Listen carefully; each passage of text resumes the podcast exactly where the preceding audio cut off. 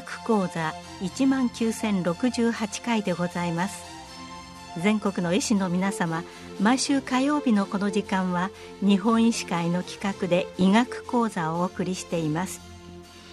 今日は待たれる新型コロナ収束と汎用ワクチンと題し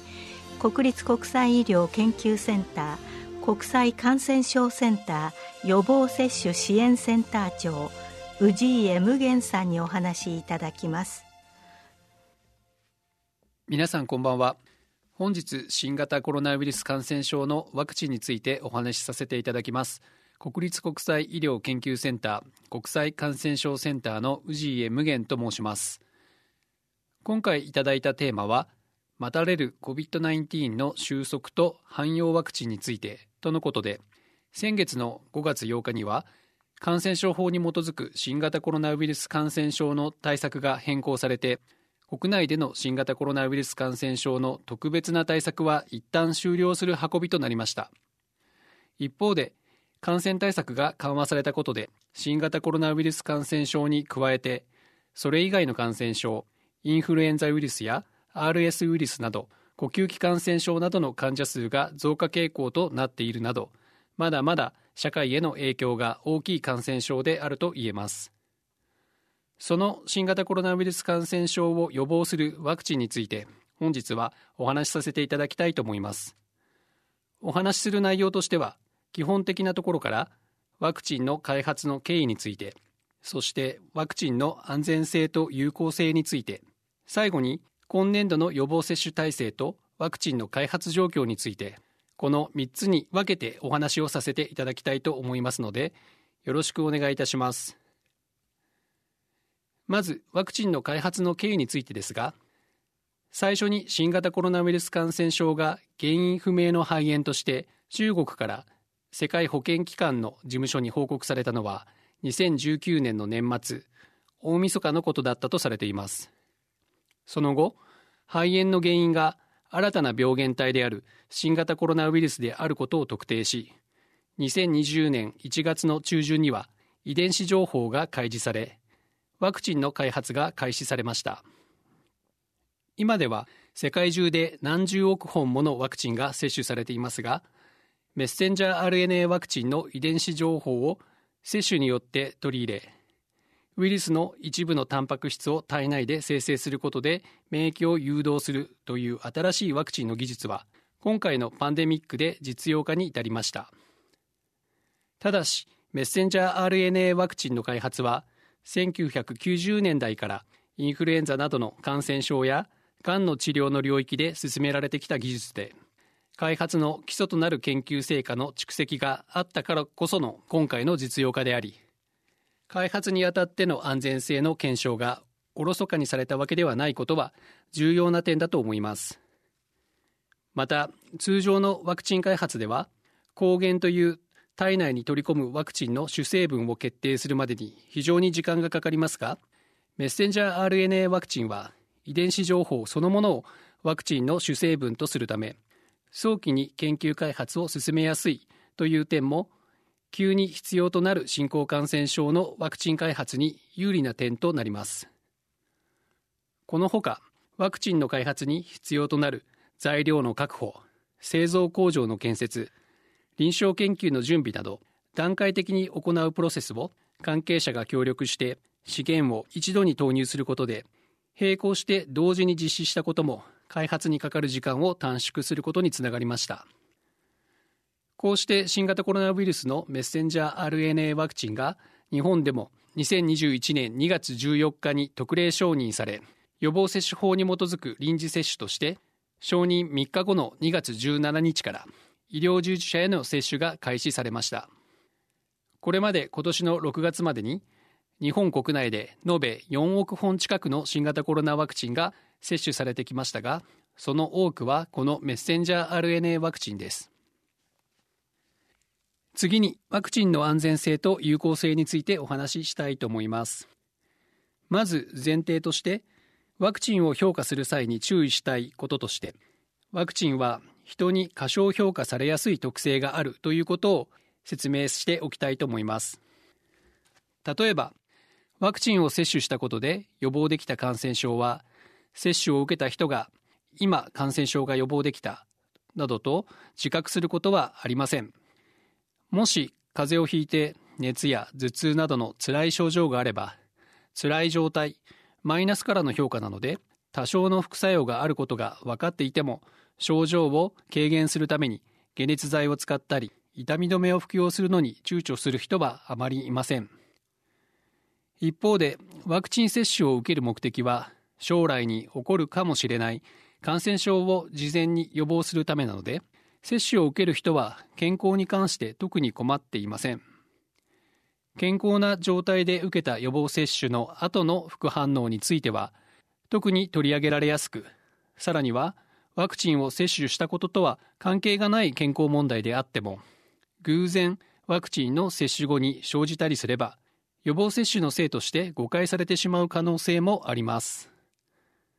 さらにはワクチンが普及することで流行が抑制されその病気にかかって困っている人が少なくなるとワクチン接種を受けることでその病気を予防することの直接的な意義も相対的に小さくなってしまいます。このようにワクチンの効果は接種した本人が自覚することはできないので感性で捉えるのではなく知識として理解することが重要となります。ワクチンの安全性を評価する際にはこの点に注意を払う必要があり科学的にワクチン接種と副反応の因果関係を評価するにはワクチンを接種した人と接種していない人を同じ条件で比べてみる必要があります。制度に基づくワクチンの副反応疑い報告制度や健康被害救済制度ではワクチンを接種した人だけが評価の対象となるので因果関係を疫学的に類推することはできますが科学的な関係性を評価することはできません。そのためこれらの報告を検討する審議会では報告の頻度やこれまでの傾向すでに報告されている臨床研究の知見などを踏まえて公衆衛生上のリスクとベネフィットのバランスを踏まえて現在のワクチン接種体制を継続することに影響が生じる重大な懸念を認めるかどうかを総合的に判断しています。またワクチン接種の間接的な効果についても説明しておきたいと思います。予防接種を受けると接種を受けた人が病気にかからない重症化しないなどのメリットが直接本人にありますがその人が感染を予防したことで周囲への二次感染を予防する。医療費がかからなくて済む。仕事や学校を休まないで済む。などの周囲の人や社会全体に対する間接的なメリットも生じます。こうしたメリットを具体的に評価するには家庭に基づいて推計するしかないのですが例えばアメリカ合衆国で新型コロナウイルスワクチンの接種が開始された2020年12月8日から1年間で世界185の国地域ではワクチンが普及することでおよそ1440万人が新型コロナウイルス感染症に関連する死亡を回避することができたとの研究報告があります。このようにワクチンが開発されなかった世界は実在しないわけですが家庭の世界の累計値と比較をすることでワクチンを接種することによる社会全体のメリットが評価できます。一方で皆さんが予防接種を受ける動機としては社会のためというよりも自分のためのメリットの方が重視されやすいのは当然のことなので接種を受けた人自身のメリットについても考えてみたいと思います。2019年に中国の武漢で見つかった従来の新型コロナウイルスがワクチン開発に使用されましたがその後新型コロナウイルスは変異を繰り返しアルファ、ベータ、デルタ、オミクロンと繰り返す流行の原因となってきました。現在では2021年11月に南アフリカ共和国で報告されたオミクロン変異体の中でドリフトと呼ばれる細かい変異が繰り返されオミクロン BA.2 の亜種が組み合わさってできた XBB 変異体が主な流行病原体となっています。このように変異が進むにつれてワクチンの主成分である S タンパク質の情報にも多くの変異が加わりオリジナルである新型コロナウイルス起源株のワクチンで誘導される免疫での有効性は変異の増えたオミクロンによる感染症では予防しにくくなっているという問題が生じています。特にウイルス感染の予防を担当する抗体免疫は鍵と鍵穴の関係で効果を発揮するため変異の影響を受けやすく感染の予防や発症の予防効果が低下していることが知られています。一方で感染してしまった細胞を標的とする細胞性免疫は変異の影響を受けにくいため重症化や死亡などの予防効果は比較的高く保たれています。また2回の接種から一定期間が経過して追加の接種を受けることで時間をかけて免疫がより成熟し変異したウイルスにも対処がある程度可能となるなど有効性が改善することも報告されています。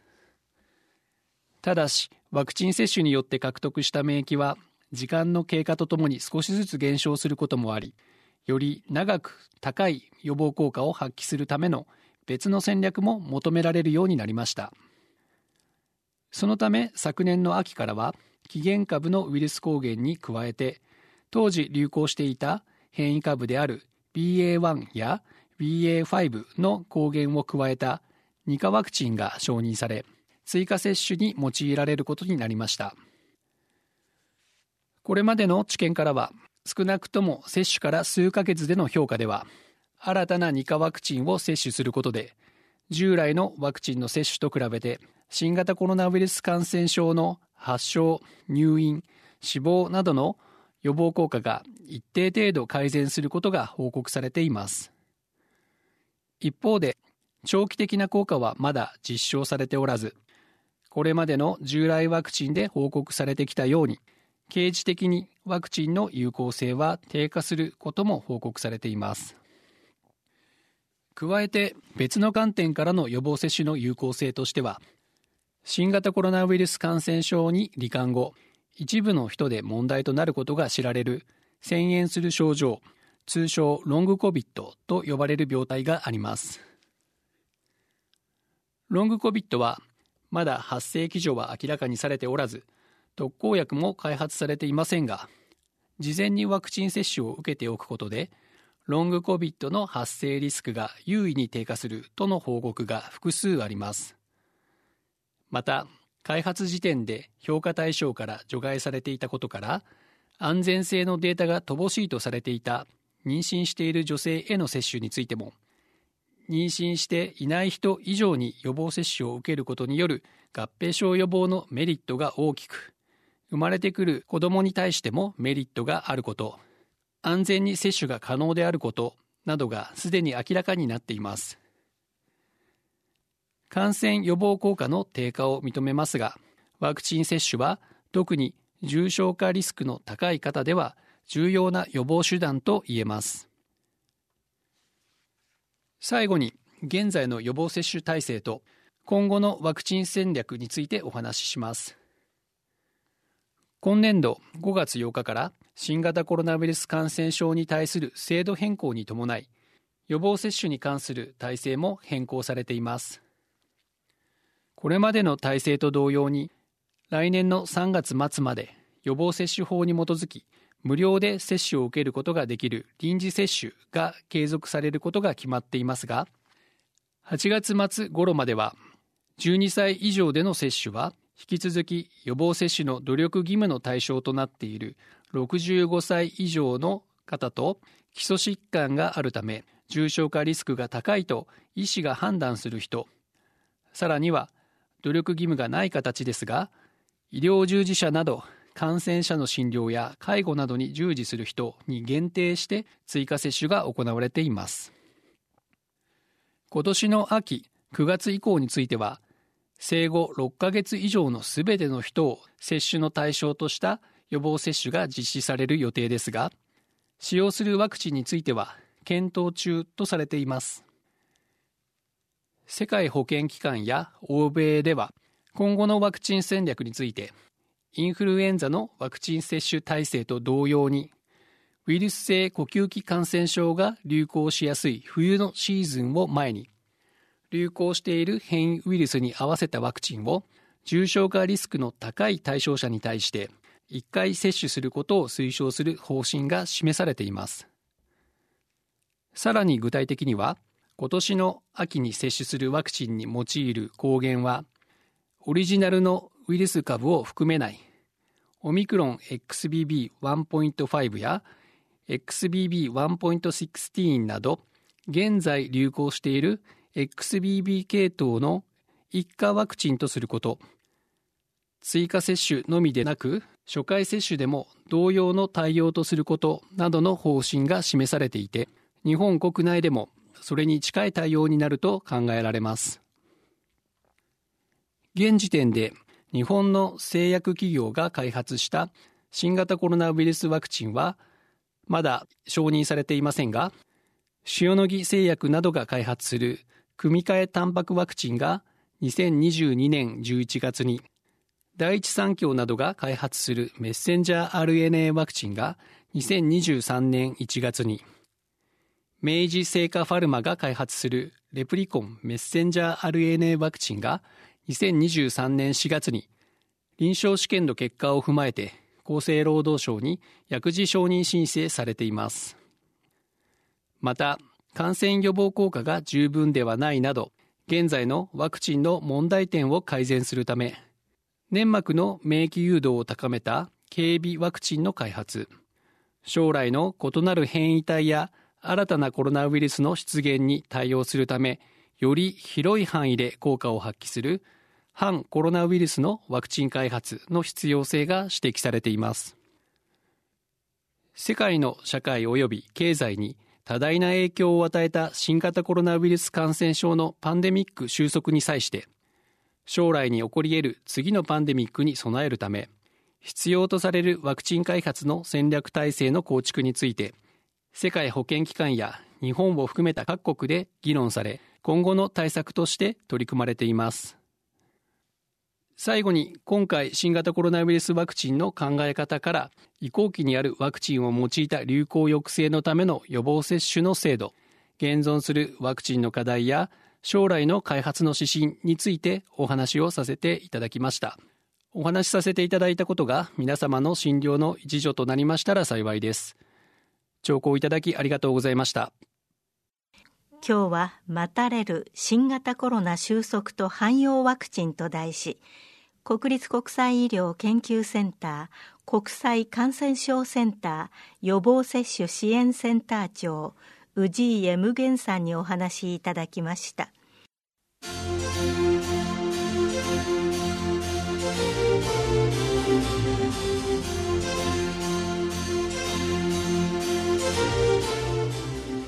それではこれで日本医師会の企画でお送りいたしました医学講座を終わります。